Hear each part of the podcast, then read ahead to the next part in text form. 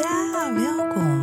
Hallo allemaal. Welkom bij een nieuwe aflevering van de podcast van Simply Happy at Work. Onderweg naar werkgeluk. Ik ben Martine Berends, ik ben werkgeluk-expert en ik deel in deze podcast de eye-openers die cruciaal zijn voor meer werkgeluk in jouw leven. Nogmaals, van harte welkom. Het is donderdag uh, en dan is het tijd voor een nieuwe, nieuwe aflevering, nieuwe podcast. En um, deze keer ga ik het met jullie hebben over de krapte op de arbeidsmarkt. Momenteel is dat uh, heel hot, of tenminste een onderwerp waarvan je denkt: ja, waar halen we de mensen uh, vandaan? Misschien heb je, de, de, krapte is overal. Misschien heb je laatst, ik zie de laatste tijd veel restaurantjes en, en, en tentjes bij mij hier om de hoek die zeggen: ja, wegens personeelsgebrek zijn wij op maandag en dinsdag gesloten? Of gaan wij pas open vanaf 12 uur? Of, nou, iedereen uh, is daarmee aan het uh, worstelen, zoals dat zo mooi heet. Maar ik ga het in deze aflevering ook vooral wat meer uh, op de arbeidsmarkt natuurlijk. En op de werk en ook op de professionele werk en op de kenniseconomie hebben. En ik richt mij daar ook vooral op de juridische markt. De advocatenkantoren en andere uh, juridische kantoren die hiermee te maken hebben. En dit probleem van deze arbeidskrapte uh, bestaat al een tijdje. Het is bij uh, advocatenkantoren lastig om de meer ervaren medewerkers te vinden, laat, of aan je te trekken, of, of daar, dat ze blij, bij je kantoor blijven.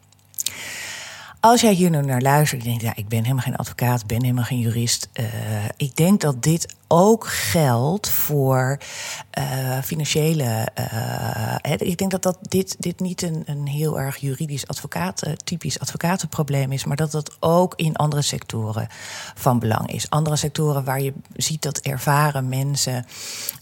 ja, hoe hou je die vast? Je wil ze graag vasthouden, want daar zit de kennis en daar zit de ervaring. En zij kunnen ook de meer junior mensen opleiden en, en nou, et cetera, et cetera. Maar uh, ja, je hebt, je hebt waarschijnlijk ze ook iets meer te bieden. Of ze hebben uh, waarschijnlijk wat andere. Hè, hun de behoeftes van een medewerker gedurende hun hele loopbaan veranderen natuurlijk steeds. En in, in hoeverre ga je daarmee, uh, ga je daarin mee? En doe je daar en heb je daar daadwerkelijk oog voor in je beleid ten opzichte van je medewerkers? Maar uh, mijn aandacht werd, um, daar gaat een, uh, mijn aandacht werd vooral uh, getriggerd omdat er in een blad speciaal voor advocaten en juristen, het Meester Online, was een heel verhaal over de, nogmaals, over recruitment en over, het heet, het, de advocatuur worstelt met de oververhitte arbeidsmarkt. Nou, en daarin zijn een aantal kantoren aan het woord en ook een recruiter is daar aan het woord. En uh, ze hebben het daar dus vooral over de, wat ik net al zei, hè, dus een beetje het middenkader, dus de, de, meer ervaren mensen. Dus zeg vanaf vijf tot, tot tien jaar, vijftien jaar, die, daar, ja, weet je, daar, daar kan je natuurlijk, die kan je naar vragen, die kan je bij wijze van spreken aan de telefoon zetten en allemaal klanten laten bellen. En die kunnen natuurlijk negen van de tien van die vragen op basis van hun ervaring en kennis en vaardigheden, kunnen ze die natuurlijk meteen beantwoorden. Uh, en eigenlijk is het ook heel belangrijk dat je zo'n uh, uh, dat je dat, dat middenkader hebt en houdt. Maar waar je natuurlijk ziet, vooral ook een beetje, en dan ga ik weer wel even terug naar de advocatuur, is dat ja, weet je, de, het is een piramideopbouw. Dus, dus er, het feit dat je partner kan worden of, of eigenaar kan worden van een kantoor, ja, er zijn maar een paar plekjes. En uh, als het moment dat je net binnenkomt, vind je het natuurlijk allemaal mooi. En ga je helemaal mee in deze opleiding en dit mooie vak en wil je hier alles van weten. En op een gegeven ogenblik zie je dat middenkader. Ja, weet je, er zijn een paar plekjes. Uh, je kan ook tellen. Hè. Je bent misschien wel jurist, maar tellen tot twee of tot drie kan, lukt nog wel. En je ziet dat die kans gewoon niet zo groot is. En dus zie je dat of ze gaan naar een overstap maken naar een ander kantoor waar ze wel dat partnerschap kunnen bereiken. Of in ieder geval de, de mogelijkheden daar duidelijker voor zijn. Of ze gaan uh, zelf een kantoor beginnen. Of ze gaan met een aantal uh, ervaren mensen zelf een niche kantoor beginnen of een boutique kantoor beginnen. En uh, dan ben je ze ook kwijt. En wat ik dus heel opvallend vind in dit artikel, en ik heb het al een paar keer gelezen, en, maar nu wordt het hier weer als een soort oplossing gepresenteerd. En ik denk bij mezelf, ja, ik snap niet zo goed waarom dit de oplossing is echt serieus niet. Um, want wat doen kantoren nu veel? Uh, die nemen heel veel uh, advocaatstagiaires aan. Dus die nemen heel veel jonge mensen aan. Dus de rechtenstudenten die uh, een, uh, een carrière beginnen, hè, willen beginnen in, op een advocatenkantoor. Dat zijn advocaatstagiaires en die, hebben een, die gaan een driejarige opleiding doen tot, tot advocaat. En in die driejarige opleiding ben je gewoon helemaal lekker aan het werk. En weet je, maar het is nog even een extra beroepsopleiding die je doet vanuit de orde van de advocaten. En dus de oplossing voor het feit dat het, midden, het middensegment binnen de kantoren moeilijk te vinden is, dan wel aan je te binden is, is dat je meer uh, advocaat-stagiaires gaat aannemen. En uh, wat daar dan uh, de gedachte achter is, is dat hoe meer je aanneemt, dus dan heb je een soort percentueel gezien, blijven er dus ook meer hangen als ervaren medewerkers. Ja, dat is natuurlijk een soort, ik, wat mij betreft, een soort hele wiskundige benadering. Van, en normaal gesproken heb ik er tien. Uh, nou, na drie jaar valt daar toch altijd twee van af. Uh, en na vijf jaar heb ik daar nog een keer uh, drie van, vier van over. Dus op het moment dat ik er nu twintig aanneem, heb ik er acht over zo'n soort rekening, rekensommetje maken zij dan. En dan zegt ook deze uh, uh, recruiter, zegt, ja, dit is echt uh, de, de oplossing. Het beste advies, zegt zij. want het zijn dan even wat extra kosten. En, maar dan voorkom je dat je in de advocaatmedewerkers tekorten krijgt. Waardoor, en dan denk ik, ja, hoezo? Dat is pas als dat al zo is. Die tekorten worden niet opeens nu aangevuld. Want je hebt te maken met mensen die je helemaal nog aan het opleiden bent. Dus wat mij betreft kost het niet alleen extra geld qua eh, salarissen en dat soort zaken. Maar je hebt ook meer begeleiding nodig van de middenmensen, hè, de ervarende, meer ervaren mensen, die er dus niet zijn. Dus mijn eerste vraag is al: wie gaat deze advocaatstagiaires dan opleiden en echt goed begeleiden in het vak? Niet alleen het inhoudelijke deel, maar vooral het andere deel, namelijk de vaardigheden. Hoe, word ik hoe luister ik naar cliënten? iedereen heeft vol uh, oh, oh, hij praat altijd op zijn website. Uh, wij spreken de taal van de ondernemer. Wij spreken de taal van de klant. Nou, allemaal leuk. Maar dat zijn dingen die je wel hebt te leren. En uh, als je dus heel veel meer aanneemt, wie gaat ze dat dan bijbrengen? Dus dat is mijn eerste vraag. En de tweede vraag is, wie gaat dan het, het, probleem nu oplossen? Want als je dit dus doet, dan heb je pas over vijf jaar heb je hier profijt van. Want dan zijn die extra aangenomen advocaatstagiaires... zijn dan pas de, beginnen dan pas een beetje dat midden, middenkader... of het mid-level eh, kader binnen te lopen, zoals je dat noemt. Dus... ja, daar, daar, zie ik ook al een, een, uh, een, een soort dingetje, een soort probleem in. maar je ziet dat dat als een soort eureka wordt gezien in de advocatuur. En je ziet volop dat er steeds meer stagiaires worden aangenomen. Wat natuurlijk allemaal prima is, hè? Want, en, en, en oh ja, dat is ook nog een mooi. De hoop is dus dat uh, deze advocaat-stagiaires na vijf jaar bij jouw kantoor blijven. Dat, is, en, dat, en dat is een beetje waarvan ik ook denk: hier begeven we ons ook een beetje op drijfzand.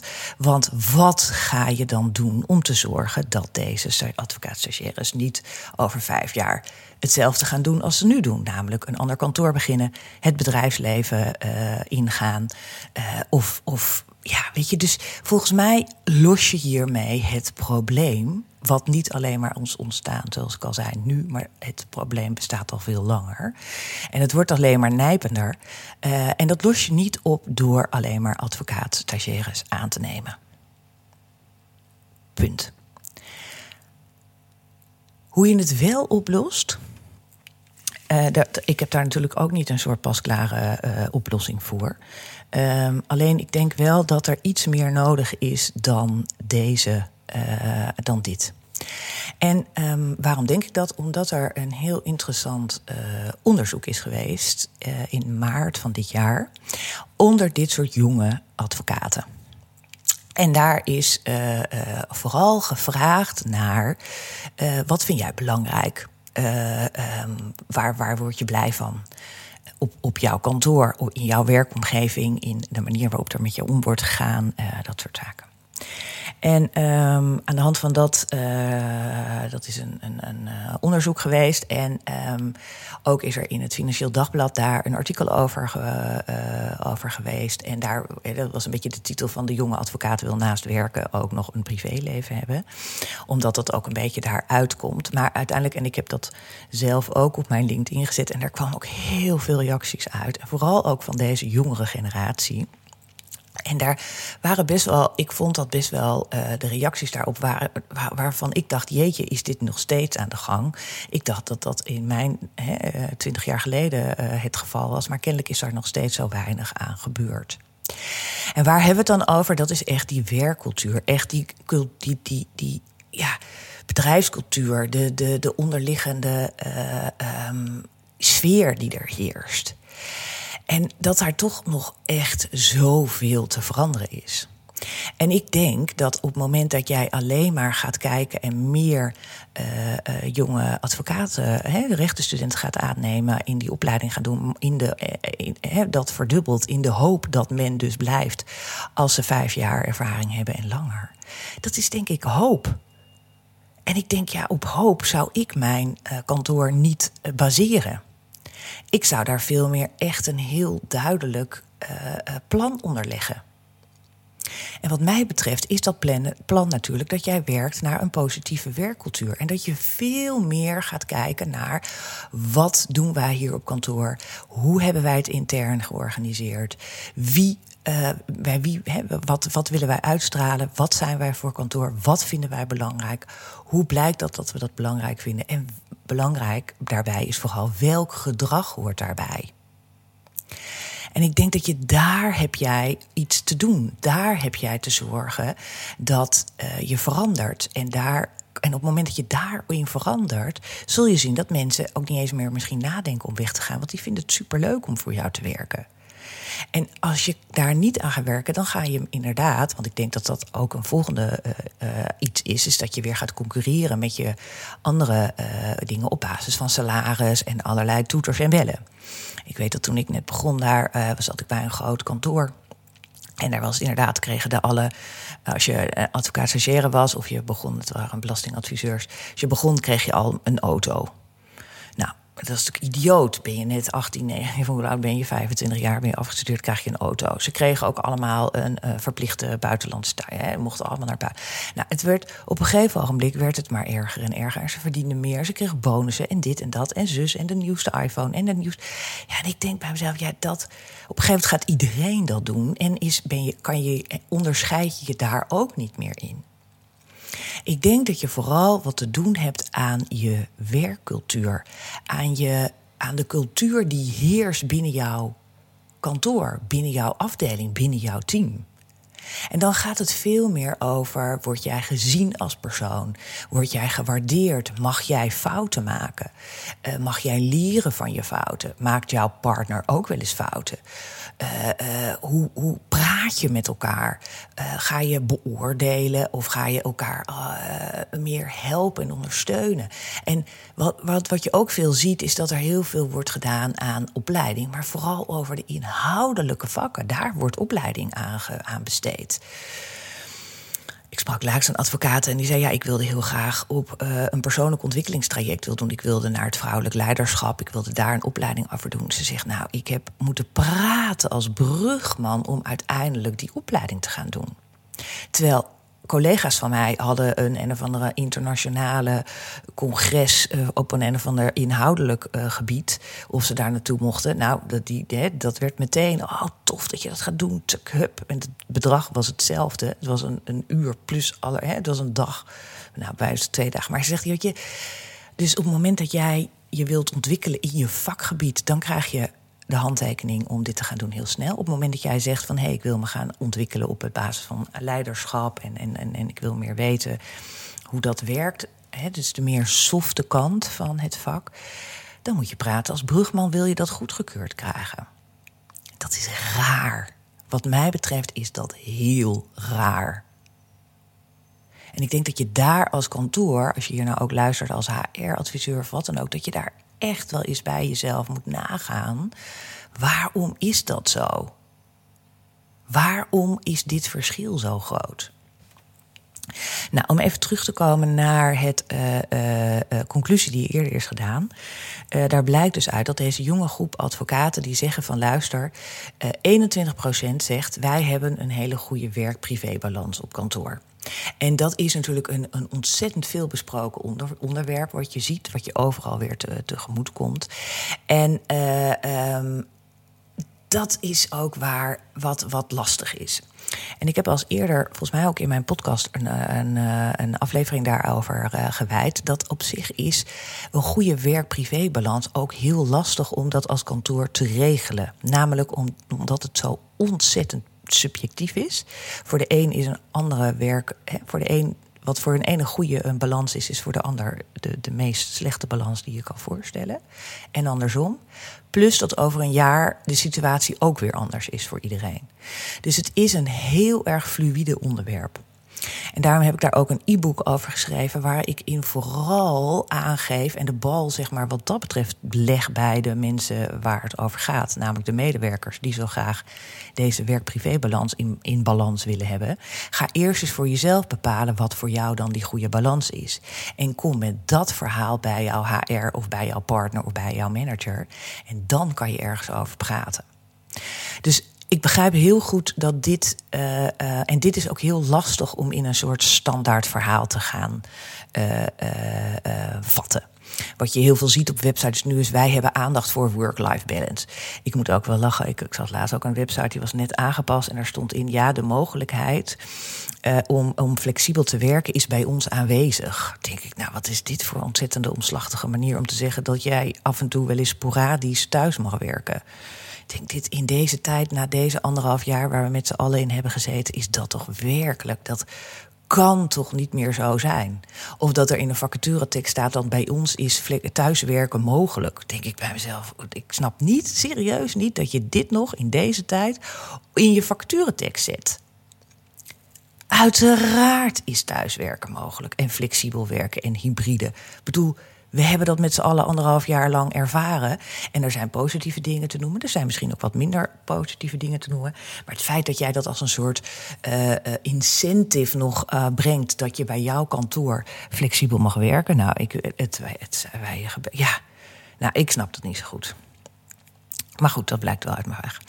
Wat ook een belangrijk aspect is uit dit onderzoek, is dat slechts 11% vindt dat het kantoor ook daadwerkelijk de medewerkers op één zet. En dat is ook wat je vaak ziet. Uh, um, je, je bent uh, ze zeggen wel van nee, bij ons zijn de medewerkers heel belangrijk. Maar als je kijkt waar, als er een keer een beslissing wordt genomen, dan uh, wordt die beslissing genomen. En als je dat gaat evalueren, waar is dan de medewerker? Waar is het belang van de medewerker in deze beslissing dan gewogen? Dat is meestal ergens onderaan bungelt dat. Dus zeggen dat je medewerker op de eerste plaats staat en hoe dat dan in de praktijk ook uitvalt, dat, daar zit nog alles een grote discrepantie in, een grote kloof. En dat is ook precies, hè, dus uh, uh, de advocaten verdienen het geld. Zij zijn degene die zorgen dat er geld binnenkomt. Maar zij zijn niet altijd de prioriteit. Het welzijn van jouw medewerkers is niet altijd jouw prioriteit. En dat is ook goed omdat als je hier naar luistert, om dat eens bij jezelf te checken van is dit inderdaad bij ons wel het geval? En dan hebben we het over dat er niet zo heel veel wordt gekeken naar een. Hè, er wordt wel nou, er worden wel managers zijn er wel, maar of die echt iemand begeleiden en naast iemand staan, of dat ze voor iemand staan en zeggen: zo moet het en niet anders. Uh, de, manier van communiceren is ook nog altijd heel omslachtig en heel. Er is weinig directe communicatie. Wat ik ook veel hoor, is dat collega's of medewerkers zeggen: van ja, ik weet dat, ik de weg naar partnerschap, ik zou niet weten hoe het werkt, ik zou niet weten wat ik moet doen. Um, dus daarin is er echt nog wel heel veel onduidelijkheid. Uh, en ook al zeggen ze dat dat niet zo is en dat het allemaal heel helder is en dat het allemaal heel duidelijk is, daar is nog echt een hele uh, wereld te winnen. Wat ook uh, leuk is uit dat onderzoek, um, is dat er toch ook wel heel erg blijkt dat er het feit is is het wel, ben ik wel veilig om te zijn wie ik ben? Mag ik wel eens zeggen van hé hey jongens, ik wil dit niet of ik snap dit niet? Of uh, ik voel me heel erg uitgeput of.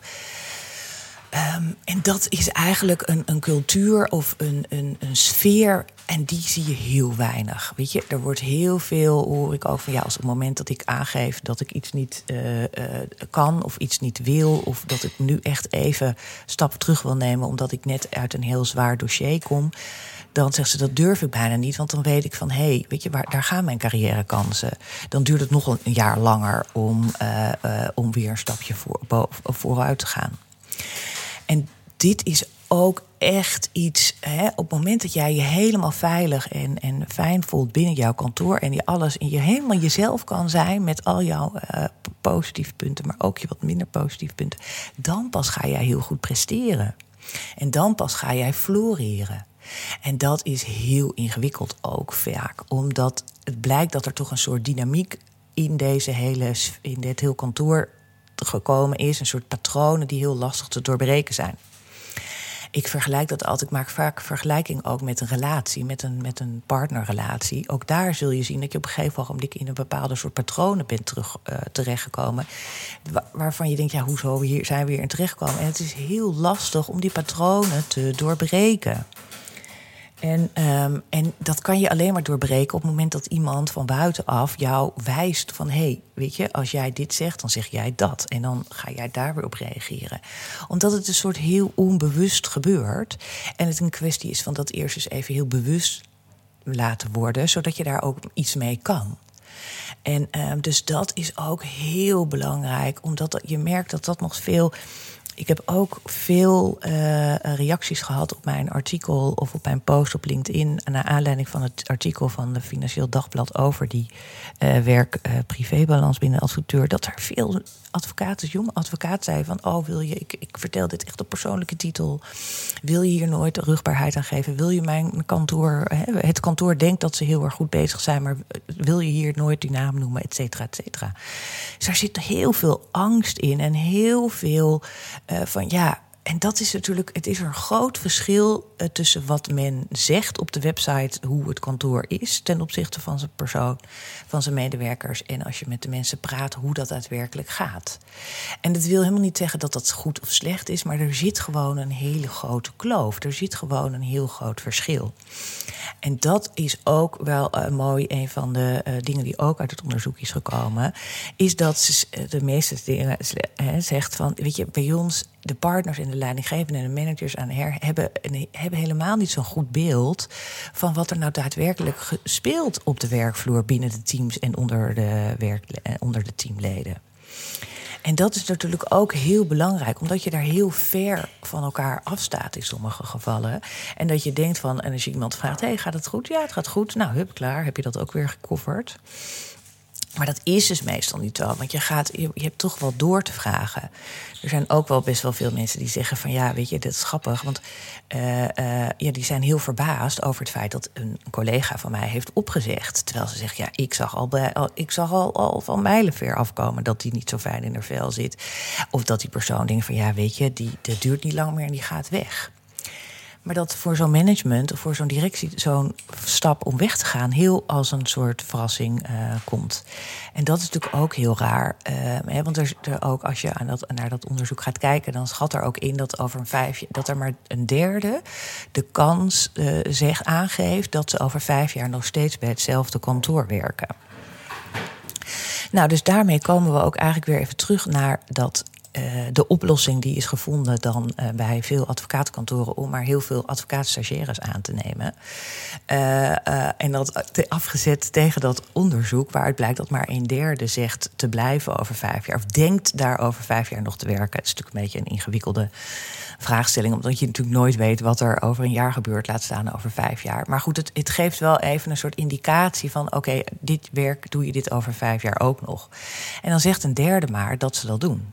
En dat ligt niet aan het feit, dat zeggen ze ook allemaal van, weet je, het is niet zo dat het werk niet interessant is. Want iedereen vindt het werk heel leuk. Weet je, er is maar een beperkt percentage wat afvalt, omdat uiteindelijk het werk inhoudelijk toch tegenvalt. En dat is ook wat je ziet in het artikel van MR Online, dat er heel veel kantoren zeggen: wij zijn nu heel streng uh, bij de poort om mensen wel of niet aan te nemen. Dus daarin, dat is, dat is op zich wel een goede, dat je iets, iets heel duidelijker kijkt van: hey, ben jij wel geschikt voor dit vak? Zie jij uh, waar je, uh, kan jij hier tegen, kan je daar tegen? Ben je in staat om je op die manier te ontwikkelen? Ben je in staat om met die talenten, heb jij die vaardigheden in huis, heb jij die talenten in huis? Maar um, dus daar ligt het op zich niet zoveel aan. Het ligt niet aan het feit van het vak of de inhoudelijkheid of de boeiende klanten die ze hebben. Dat daar, daar zit het niet in waarom ze over vijf jaar niet meer denken hier te gaan werken. Het zit veel meer in uh, de zaken die ik net allemaal heb genoemd. Dus over de, de, de werk-privé-balans, het, het, niet veilig zijn, het niet jezelf kunnen zijn, de onduidelijkheid over binnen, binnen uh, het kantoor wat er nou is, wie wat verdient, waarom wie wat krijgt, waarom je meteen een handtekening krijgt voor een internationale vakinhoudelijke opleiding. Uh, aan, het eind, aan de andere kant van de wereld. En je heel veel moeite moet doen om je op uh, vrouwelijk leiderschap uh, te laten te willen ontwikkelen. Dat soort zaken is natuurlijk waar het over gaat. Dus de oplossing om alleen maar heel veel meer advocaten stagiaires te gaan aannemen, is wat mij betreft geen daar, daar, dat, is, dat is een soort wiskundige formule die je daarop loslaat. Maar het, het, het, ga, het ga, je gaat het daar niet mee redden. En sterker nog, ik denk ook dat de huidige generatie advocaat, uh, rechtenstudenten die afstuderen, hebben heel veel die hechten veel meer waarde aan, inderdaad, waar kan ik mij ontwikkelen? Waar zie ik dat ik een bijdrage lever aan mijn uh, werk, met mijn werk, aan een hoger doel? Waar heb ik een goede werk-privé-balans?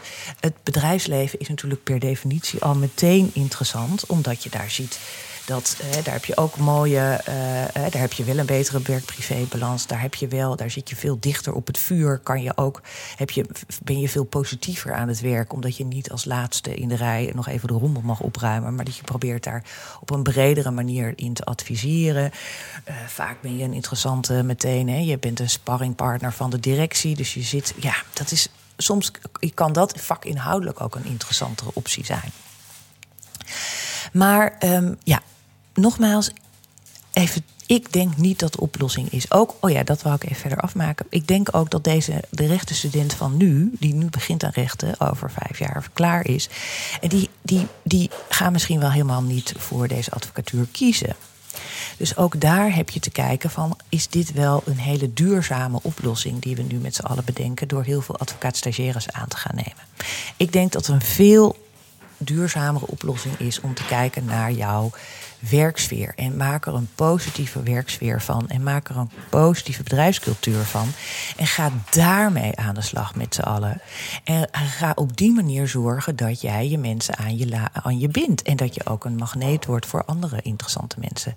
Want op het moment dat je hiermee aan de slag gaat, zul je zien dat de creativiteit omhoog gaat. Dat de productiviteit omhoog gaat. Dat het ziekteverzuim naar beneden gaat. En dat jouw verloop naar beneden gaat. En dat is volgens mij wat je allemaal wilt.